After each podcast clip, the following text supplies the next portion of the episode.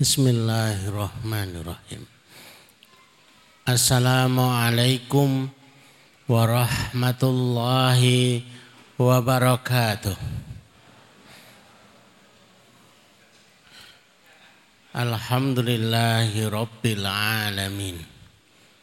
Nahmaduhu wa nasta'inuhu wa nastaghfiruhu wa natubu ilaihi wa na'udzu billahi min syururi anfusina wa min sayyiati a'malina.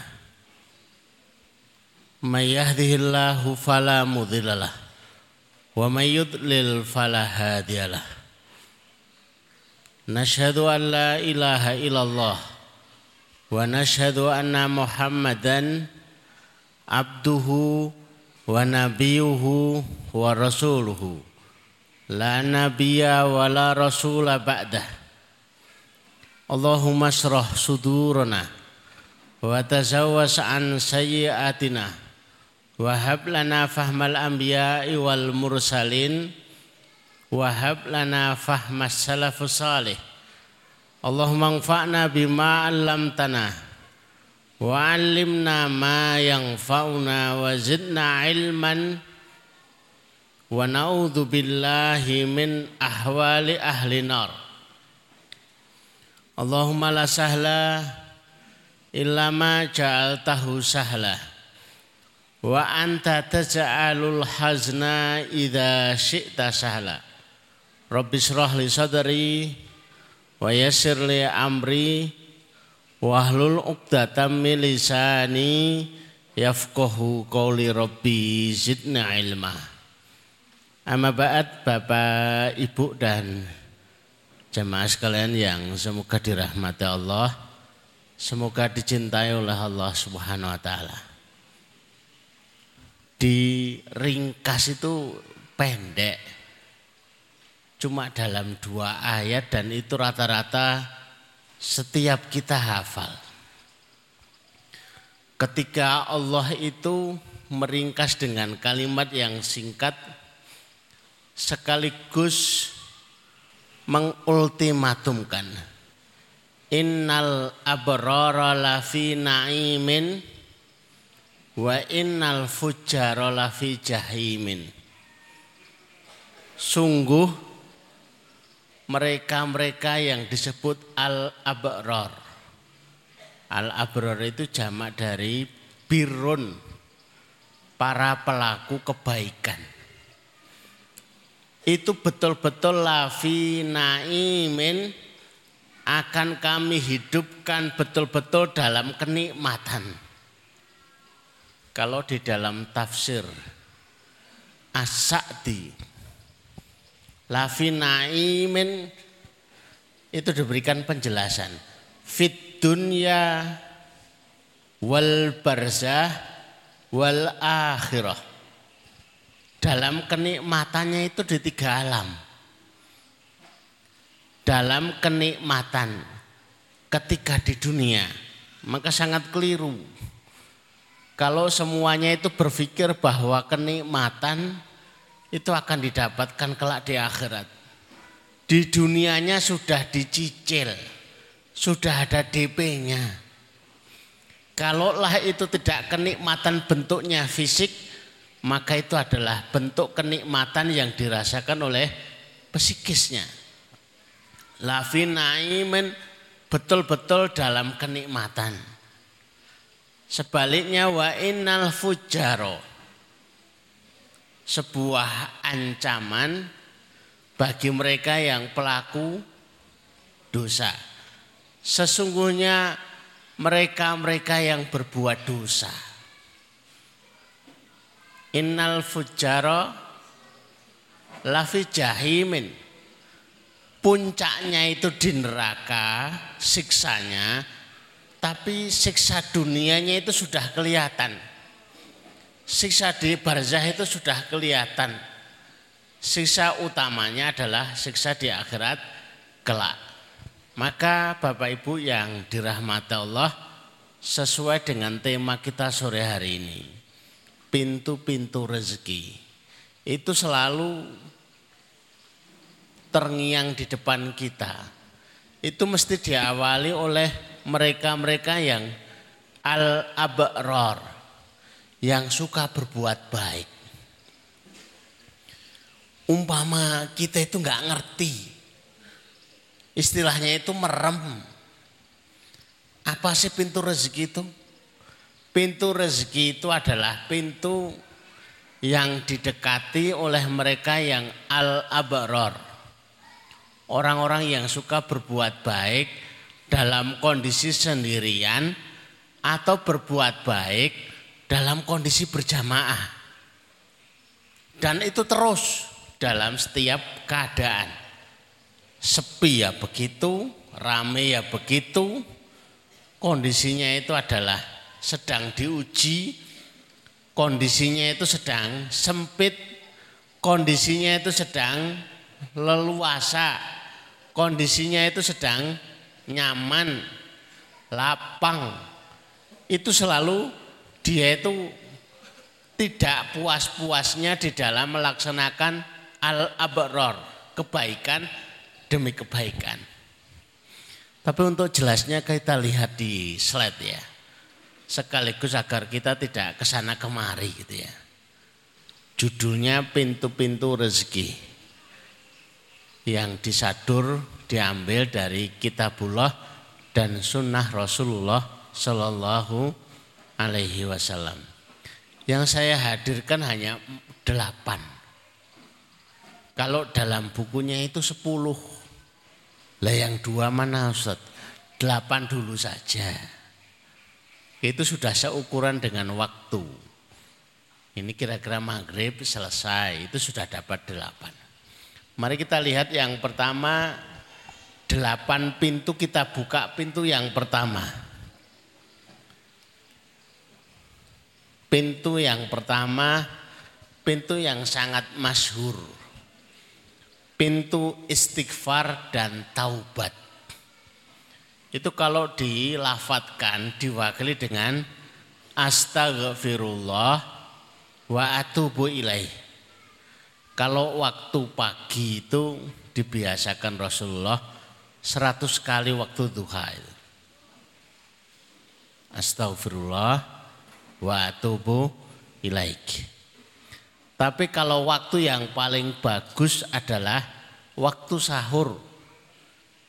Kalau waktu sahur itu bukan hanya orang-orang beriman yang memuji, tapi sudah diviralkan wabil asharihum yastaghfirun. Mereka calon-calon penghuni surga itu punya kebiasaan kebiasaannya adalah kalau di waktu sahur itu adalah istighfar. Andai kata bapak ibu itu cuma bangun tidur itu sekali saja. Baru ngelepak. Baru saja balik badan. Terus lisannya itu tidak berhenti. Astagfirullah. Satu kali saja. Itu sudah disebut istighfar di waktu sahur. Karena di situ tidak dijelaskan berapa kali, apakah seratus kali, apakah seribu kali, ataukah sepuluh ribu kali. Kalau pernah ditanyakan kepada panjenengan, siapa yang pagi ini sudah istighfar seribu kali, siapa yang sudah istighfar empat ribu kali, itu kepentingannya untuk doorpress saja. Tapi secara ayat, dalil, ya tidak ada satu kali saja istighfar balik ngelipak jam tiga astagfirullah wa tubu itu sudah disebut mustaghfir orang yang beristighfar. Dan orang yang beristighfar itu jaminannya adalah luar biasa. Wa ma kanallahu ayu adzibahum wa anta fihim. Tidak mungkin Allah akan mengazab suatu kaum itu tidak mungkin. Kalau di dalamnya itu ada Rasulullah. Rasulullah kok masih hidup, itu nggak mungkin ada azab itu nggak mungkin. Ternyata Rasulullah sudah meninggal. Maka peluangnya yang kedua, wa makanallahu mu'adzibahum wa hum yastaghfirun. Yang kedua, tidak mungkin Allah itu akan mengadab, menyiksa suatu kaum, suatu kampung, suatu masyarakat sementara mereka itu adalah ahli istighfar. Jadi walaupun kelihatannya itu kacau ya. Di televisi ditayangkan, di medsos juga disiarkan.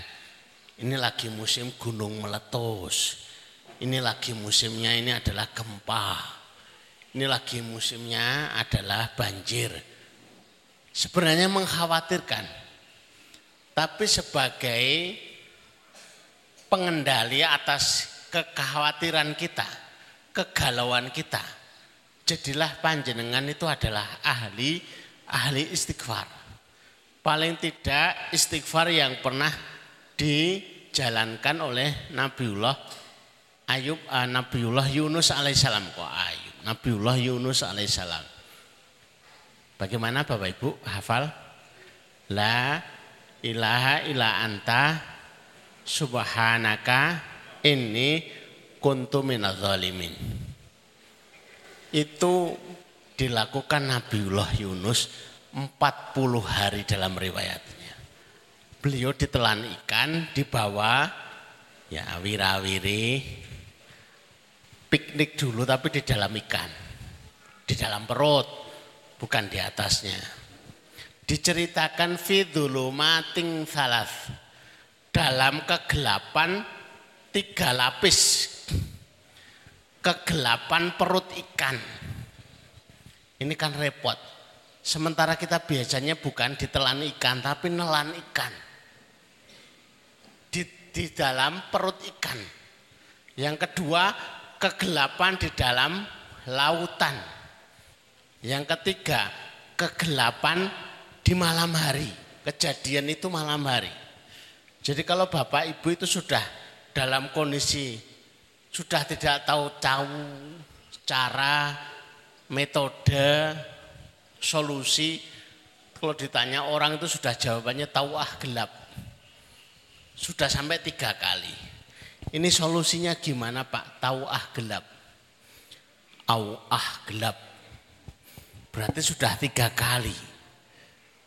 Saya yakin itu tidak akan segelap yang dialami Nabiullah Yunus dengan istighfar yang diriwayatkan kemudian sampai kepada kita itu ada jaminannya wa kadzalika nunjil mukminin sebagaimana Allah menyelamatkan Nabiullah Yunus maka begitu pula kami akan selamatkan mereka-mereka yang berbuat persis seperti yang dilakukan oleh Nabiullah Yunus alaihissalam.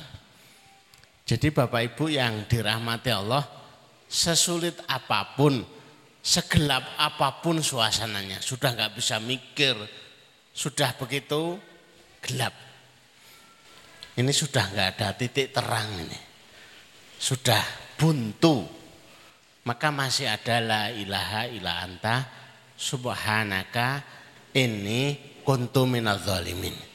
Itu luar biasanya dan belum ada yang melazimi sampai 40 hari segetol, sepekat, serutin yang dilakukan oleh Nabiullah Yunus. Saya tuh pengen ada jamaah yang barangkali dengan kesulitannya. 40 hari betul. Zikirnya itu terus. Kalau tidak mau dikatakan banyak, dihitungnya aja. Mengucapkan la ilaha illallah subhanaka ini kuntu minadzalimin setiap hari 4000 4000 kali. Tapi selama 40 hari. Hasilnya kayak apa? Ada solusi atau enggak? Dirutinkan selama 40 hari yang setiap hari sepuluh ribu kali. Hasilnya seperti apa? Nanti kalau sudah ada solusi, ada petunjuk A, petunjuk B, baru kemudian bercerita kepada jamaah-jamaah yang lain. Ini kan jadi ilmu. Lawang kita itu sudah baca Quran. Sudah ngerti ini kalimatnya siapa. Itu bukan kalimat biasa. Itu kalimat yang luar biasa. Kalimat yang istimewa. Jadi yang pertama adalah istighfar dan taubat. Di itu ada penjelasannya. Kalau keadaan yang diterima itu adalah kondisinya itu adalah kondisi kekeringan. Maka akan turun hujan.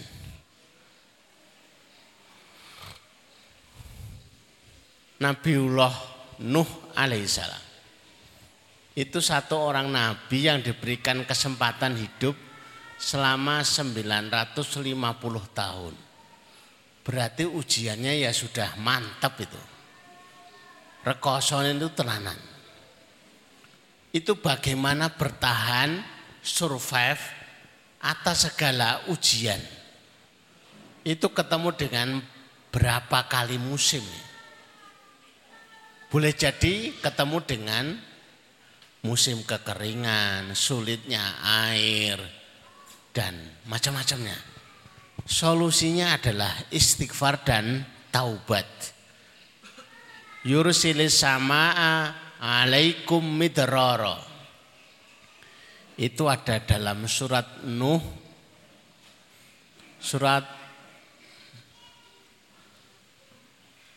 ayat yang ke-10 11 12 Yurusilis sama alaikum midroro.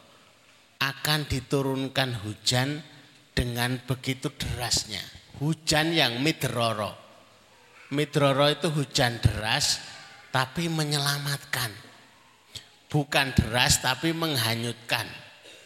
Bukan deras tapi merusak. Deras tapi menyelamatkan. Yang kedua Wayum ditkum bi amwal. Diberikan oleh Allah yumdit. Yumdit itu dibentangkan. Harta. Hartanya diperbanyak. Ahlu istighfar itu yang dijanjikan adalah diberikan kemudahan harta, diberikan kekayaan, wabanin dan keturunan. Yang ketiga diberikan keturunan. Ada sekian tahun sudah menikah, berkeluarga, tapi belum dikaruniai keturunan.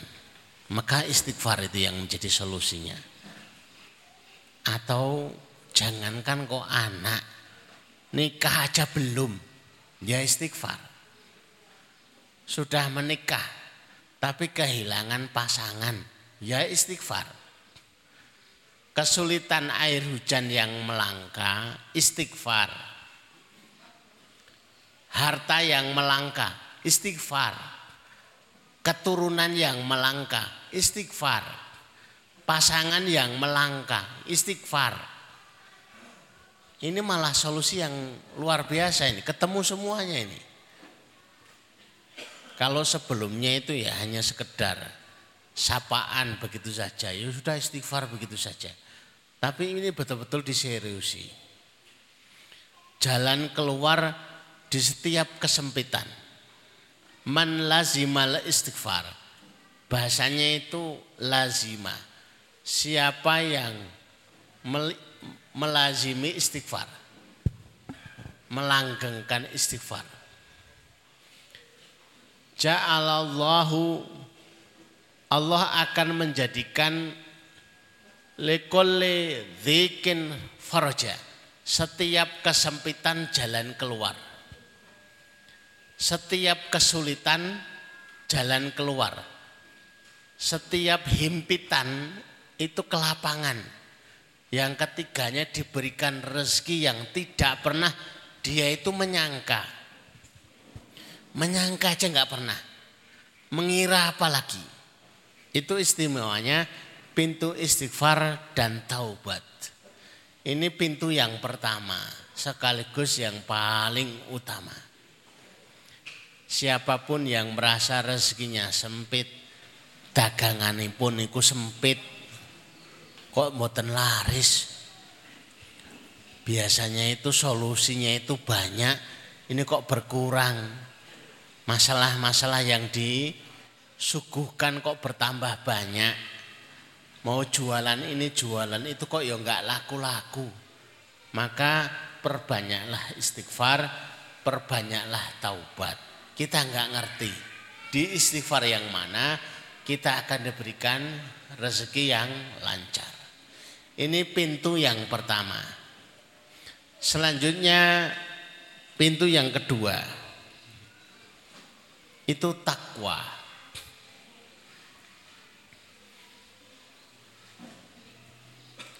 Kalau disebut takwa, barangkali Bapak Ibu sekalian itu masih sederhana bahasanya.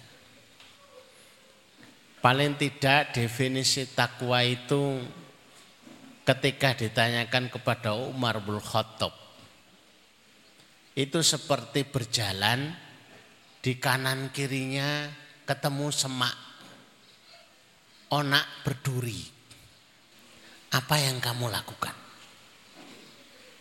Ya hati-hati. Itulah orang bertakwa. Orang bertakwa itu mawas diri, hati-hati, tidak sembrono, setiti, selalu mengingat dia itu diawasi oleh Allah Azza wa Jalla. Kalau itu sesuatu yang, yang didefinisikan sulit, saya kok sulit menerjemahkan makna takwa maka menggunakan makna yang dimaknakan oleh sahabat Ali bin Abi Thalib bahwa takwa itu punya empat terjemahan. Yang pertama al khawfu bil jalil.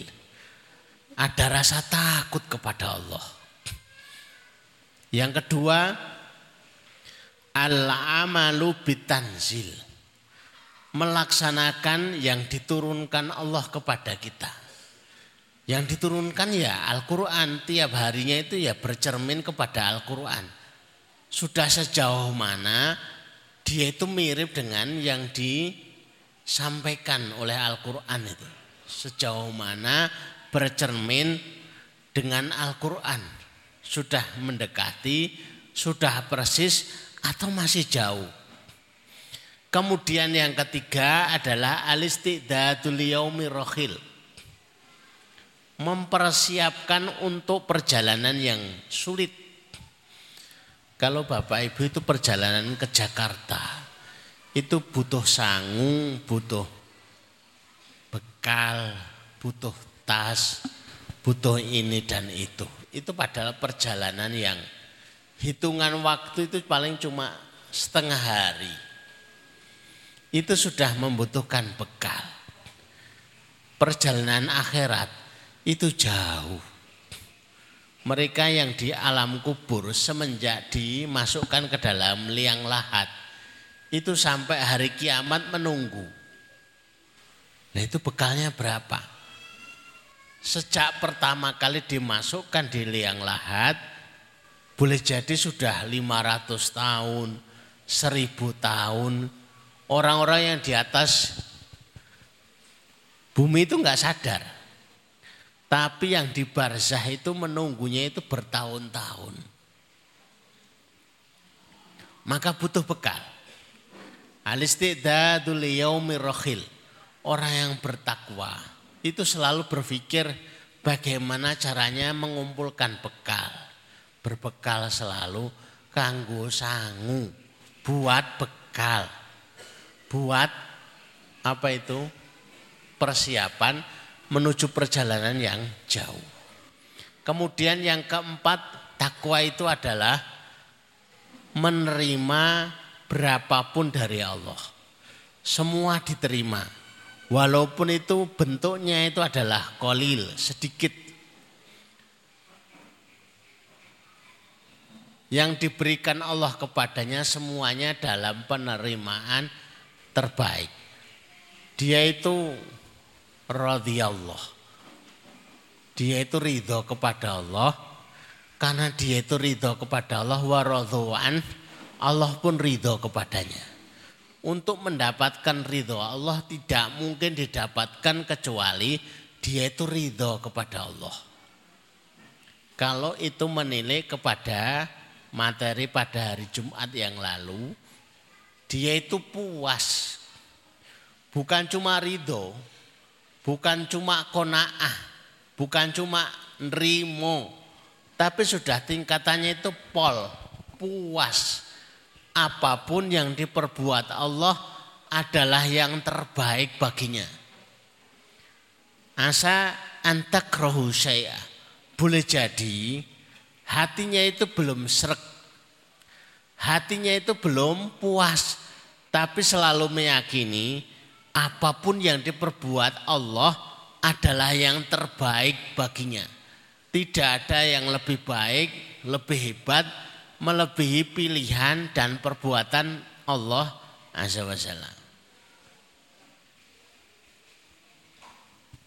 Untuk pintu yang kedua,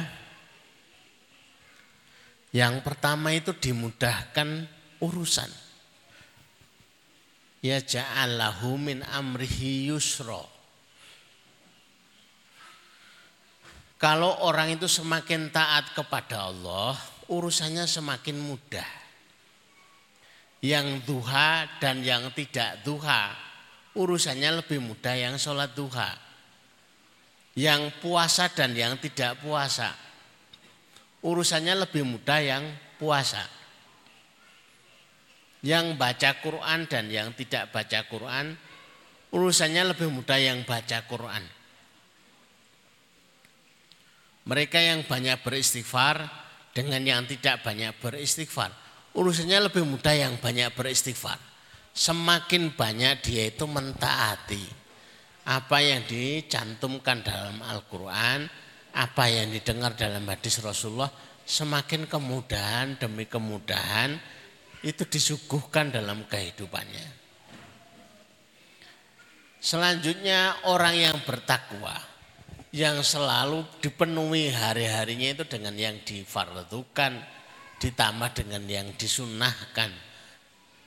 Wattaqullaha wa yu'allimukumullah. Ini sebuah jaminan bagi anak-anak kita. Berapa banyak orang tua yang khawatir. Anakku nanti gimana sekolahnya? Anakku nanti kuliahnya gimana?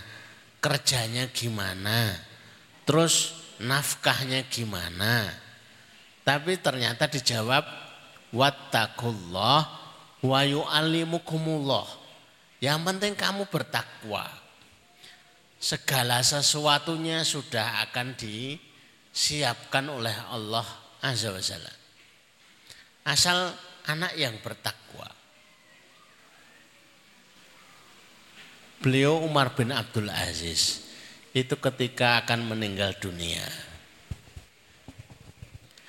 ngasih warisan. Itu satu anaknya itu cuma sekitar 2 juta. Bukan jumlah yang banyak. Padahal dia itu seorang khalifah yang punya kekayaan menguasai seperempat dunia. Maka sempat ditanyakan, kenapa sedikit sekali? Kalimatnya itu sederhana. Kalau mereka bertakwa, Allah yang akan mencukupkannya. Kalau mereka bertakwa, Allah yang akan mencukupkannya. Kalau mereka tidak bertakwa, setidaknya saya tidak ngasih modal yang banyak. Kalau mereka bertakwa, Allah akan mencukupkannya. Kalau tidak bertakwa, setidaknya saya tidak ngasih modal yang besar. Dan di antara putra beliau ada yang berinfak itu 100 kuda beserta perlengkapannya. Luar biasa.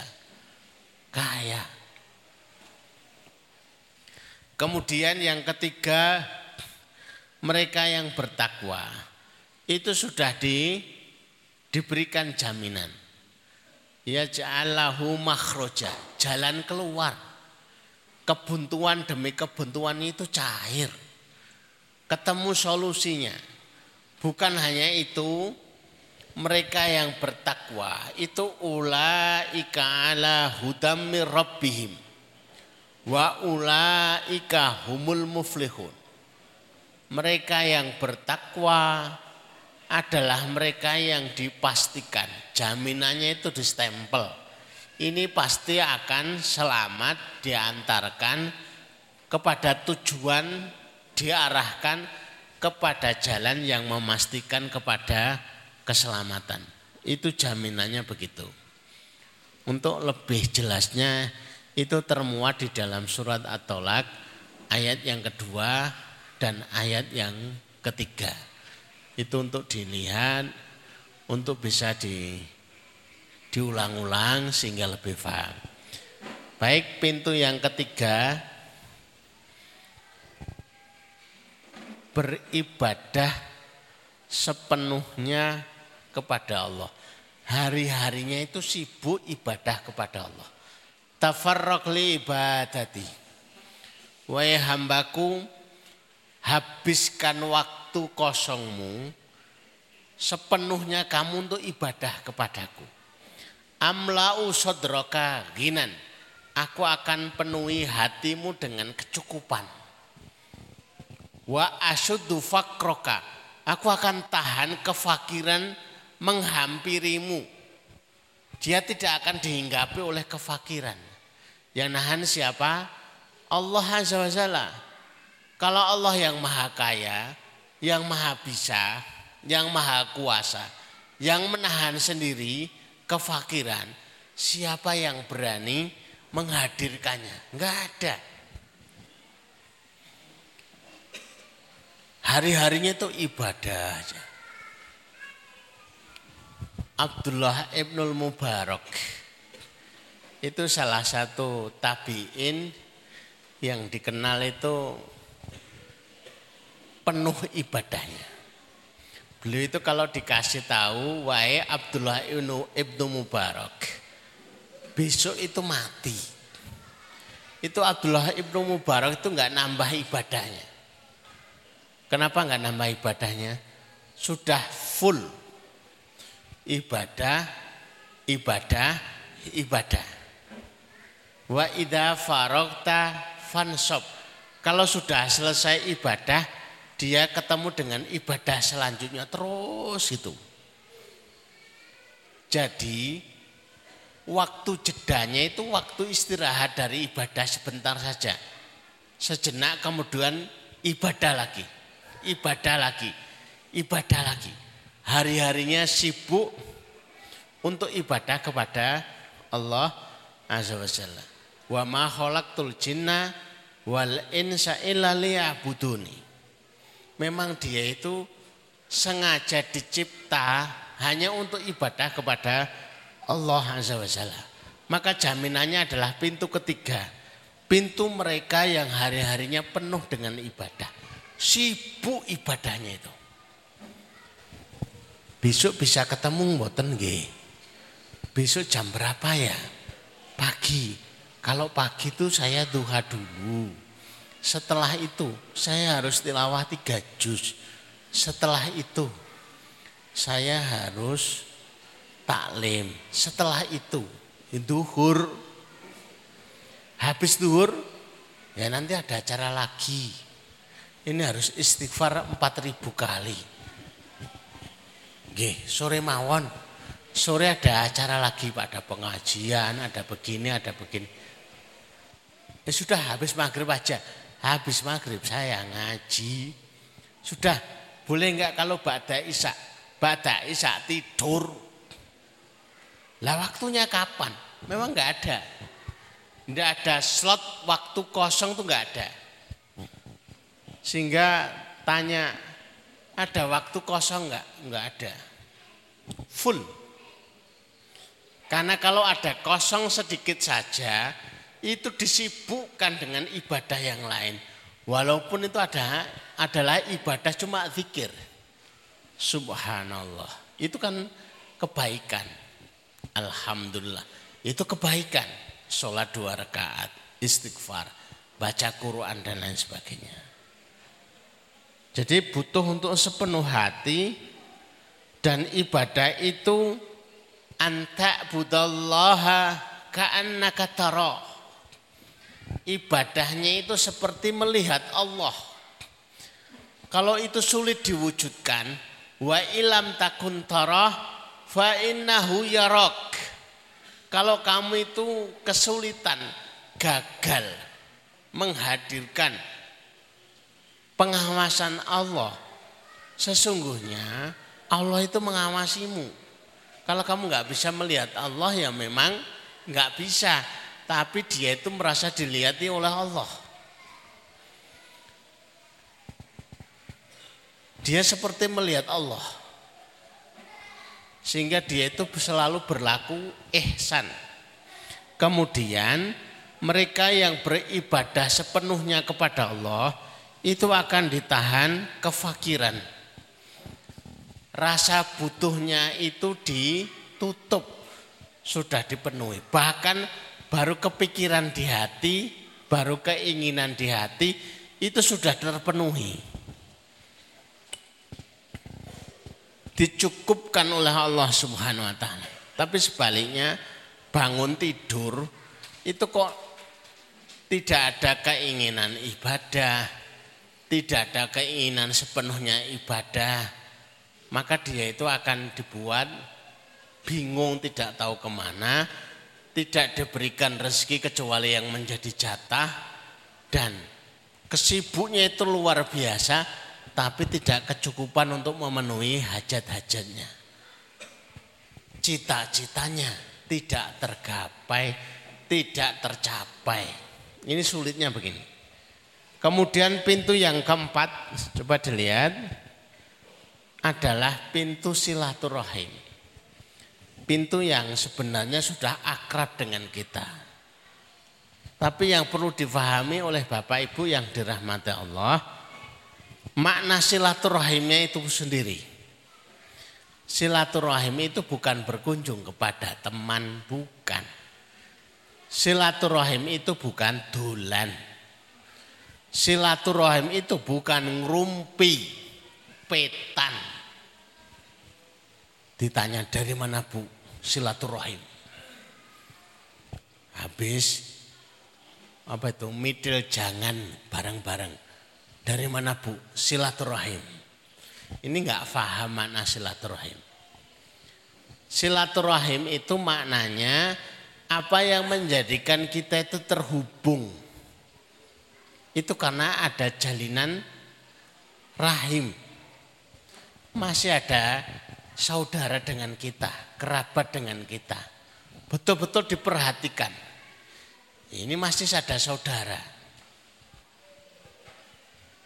Bahkan silaturahim kepada ahli maksiat itu masih diperkenankan. Kalau itu adalah dari kerabat, dari saudara. Wong dia itu enggak sholat. Dia itu malah suka sesaji. Dia itu ahli kesirikan. Silaturahimnya itu masih diperkenankan. Selama tidak mengikuti kemaksiatannya. Maka yang dijanjikan kepada mereka yang melazimi silaturahim. Dua. Man yuridu ayan sa'alahu fi rizki. Siapa yang ingin diluaskan rizkinya. Kalau diluaskan itu maknanya ya sudah faham ya. Luas banget ya. Sampai mana-mana. Wa yu'akhirolahu fi ajalihi dan dipanjangkan eksistensinya panjang usia yang harus dilakukan ilmunya sederhana faliasil rahimahu dia menyambung silaturahim orang yang suka menyambung silaturahim itu rezekinya luas usianya juga akan barokah bahkan umurnya sudah habis tapi usia kehidupannya itu masih terus. Diingat-ingat, diceritakan, mbah yang meneruskan. Ini ceritanya ini adalah dulu almarhum bapakmu itu orangnya baik. Almarhumah ibumu itu orangnya baik. Suka silaturahim, suka berbuat kebaikan. Itu seperti usia kedua. Tambahan usia. Orangnya sudah meninggal tapi kebaikannya jalan terus. Maka itu menjadi pintu yang keempat di setiap hari Jumat ini diingatkan bahwa menyambung silaturahim itu termasuk sesuatu yang diperintahkan. Baik kita lihat yang kelima dulu karena sudah mendekati waktu maghrib ya. Atau jangan-jangan sudah adzan ya. Yang kelima infak di jalan Allah. Bisa infak subuh, bisa infak Jumat, bisa infak insidental atau infak visabilillah lebih jelas gitu.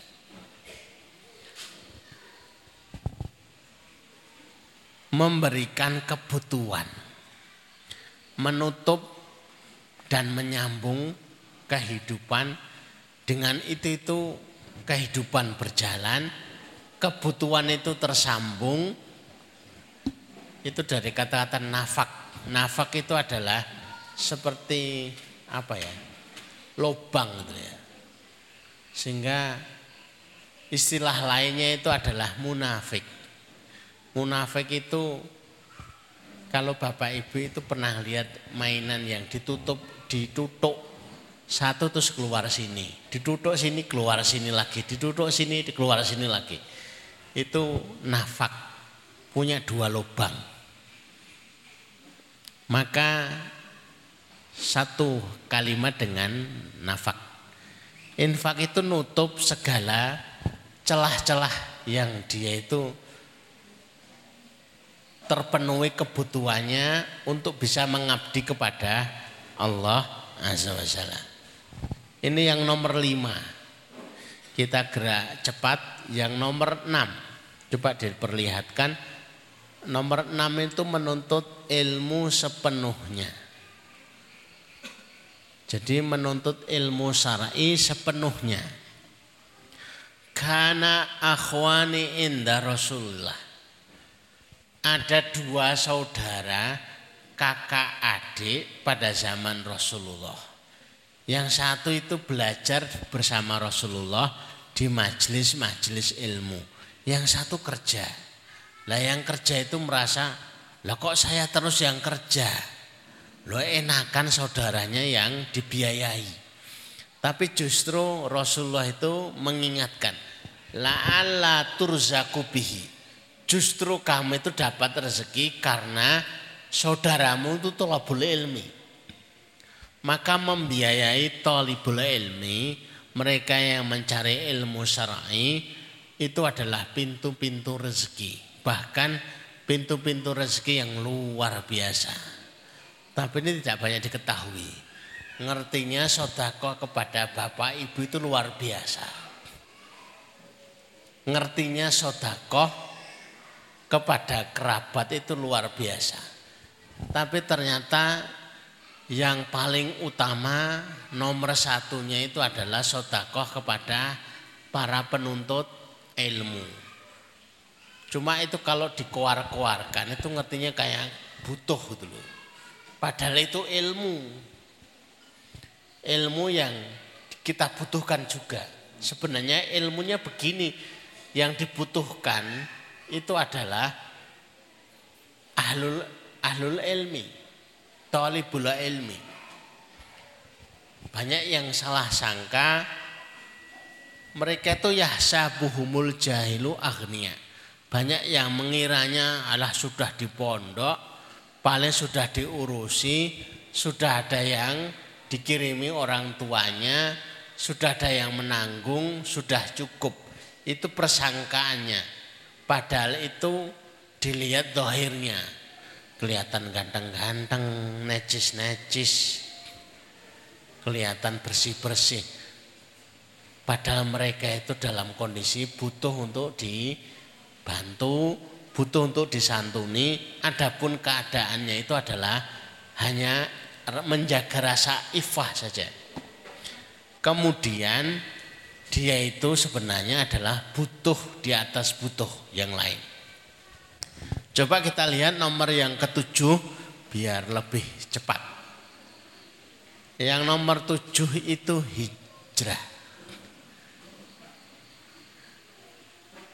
Yang yang patut untuk diperhatikan kalau hijrah itu bukan pindah. Kalau pindah terus bedanya apa kayak dulu aja. Cuma ganti pekerjaan. Tapi tidak berubah apa-apanya. Tapi hijrah itu adalah berubah. Kemarin sudah kita bahas sebagaimana ular. Ular yang prosesnya itu semedi. Bentuknya ya seperti ular, makanannya juga makanan ular, gaya jalannya gaya jalannya ular. Mendesisnya juga kayak mendesisnya ular. Terus bedanya apa? Jangan sampai hijrah kita itu kayak hijrahnya ular. Sebaiknya kita hijrahnya sebagaimana hijrahnya ulat. Awalnya itu jalannya gremet. Kemudian proses jadi kepompong. Dia tinggalkan semua yang dulu pernah dia itu bergelut di dalamnya. Memang itu adalah puasa, keprihatinan yang luar biasa. Sampai sekian waktu, begitu sudah cukup waktu, dia bersabar, dia keluar sayapnya. Kemudian berubah. Makanan yang biasa dimakan ulat itu tidak sama dengan makanan yang dimakan kupu-kupu. Bahkan gaya jalannya itu sudah beda. Ulat dengan kupu-kupu itu gaya jalannya sudah beda. Kalau kupu-kupu jalannya gimana Bapak Ibu? Terbang. Kalau ulat gremet, kemarin sudah kita beritahu kalau ada kupu-kupu jalannya yang gremet, itu kupu-kupu apa? Kupu-kupu goblok. Lewong sudah punya sayap kok masih gremet. Sudah jadi orang bertakwa. Sudah jadi dia itu berproses, punya ilmu. Temennya orang-orang bertakwa, jalannya jalan takwa. Tapi kok masih gremet? Ini kenapa ini? Ini berarti tidak pinter, tidak belajar. Dan kerusakan di muka bumi itu disebabkan yang model kayak gini nih. Fasadun gabirun alimun mutahatikun. Kerusakan yang besar di muka bumi itu disebabkan orang yang pinter tapi keblinger. Wa akbaru minhu jahilun mutanasikun tapi ada yang lebih besar lagi disebabkan oleh bodoh tapi rajin ibadah. Bodoh tapi rajin ibadah ini malah disebut ceroboh. Lebih luas, lebih berpengalaman dan lebih mengubah sejarah. Baik, yang kedelapan silahkan dilihat ini kan sudah adzan. Ternyata sudah alhamdulillah. Kok ya tahu gitu loh. Saya tuh nyusun delapan kok ya ditulis tujuh. Ngerti-ngerti men kalau waktunya itu habis itu ya. ya. Saya biasanya masih kurang-kurang Bapak Ibu yang dirahmati Allah. Tidak masalah kalau ada yang tanya. Ustadz kemarin itu punya hutang satu masalah hutang. Wirid hutang bisa lunas. Itu hutang Ustadz. Nah ini tentang pintu rezeki juga hutang lagi berarti. Tidak masalah kami akan jawab. Tapi nggak ada yang tanya, lah kok kurang men kerjaan tanya-tanya Ustaz. Belum tentu juga dicatat. Itu biasanya sudah kami tulis, itu ada kesalahan waktu membuat makalah dan lain sebagainya. Baik Bapak Ibu yang semoga dirahmati Allah, mari kita tutup majelis kita dengan memohon kepada Allah, kita tata hati kita, kita tata pikiran kita untuk menjadikan ini adalah majelis terbaik kita dengan permohonan doa yang terbaik kita. Bismillahirrahmanirrahim. Allahumma salli ala Muhammad wa ala ali Muhammad kama sallaita ala Ibrahim wa ala ali Ibrahim fil alamin innaka Hamidum Majid. Allahumma barik ala Muhammad wa ala ali Muhammad kama barakta ala Ibrahim wa ala ali Ibrahim fil alamin innaka Hamidum Majid. Walhamdulillahi alamin. Hamdan syakirin hamdan naimin hamdan ni'amahu ya yukafi mazidah ya Rabbana. Lakal hamdu kama yanbaghi li jalali wajhika wa adhimi sultanik. La ilaha illa anta subhanaka inni kuntu minadh dhalimin la ilaha illa anta subhanaka inni kuntu minadh dhalimin la ilaha illa anta subhanaka inni kuntu minadh dhalimin Allahumma ya Rahman ya Rahim ya Hayyu ya Qayyum ya Dzal Jalali wal Ikram. Allahumma ya Rahman ya Rahim ya Hayyu ya Qayyum ya Dzal Jalali wal Ikram. Allahumma ya Rahman ya Rahim ya Hayyu ya Qayyum ya Dzal Jalali wal Ikram. Allahumma inna nas'aluka min khairin ma sa'ala minhu.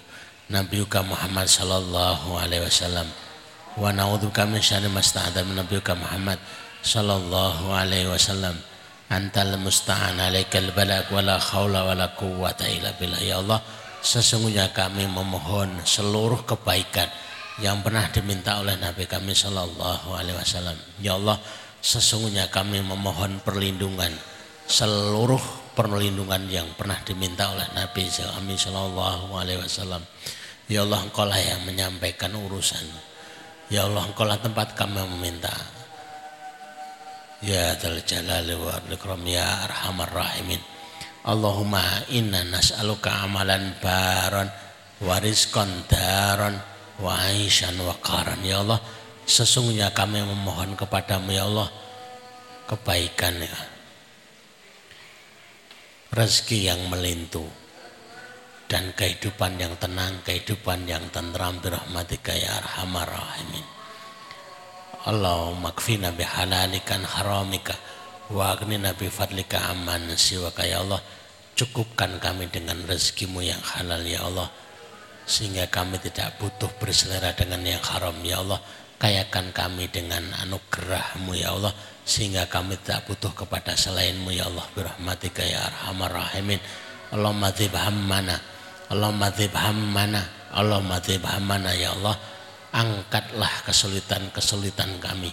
Ya Allah angkatlah problematika-problematika kami. Birahmatika ya arhamar rahimin. Rabbana atina fid dunya hasanah wa fil akhirati hasanah wa qina adzabannar. Wa qina adzabannar. Wa qina adzabannar. Wa sallallahu ala Muhammadin wa ala alihi wasallam subhana rabbika rabbil izzati amma yasifun wa salamun alal mursalin walhamdulillahi rabbil alamin Aku qali hadza nastaghfirullah li wa lakum subhanakallahumma rabbana wa bihamdika asyhadu an la ilaha illa astaghfiruka wa atubu ilaik. Assalamualaikum warahmatullahi wabarakatuh.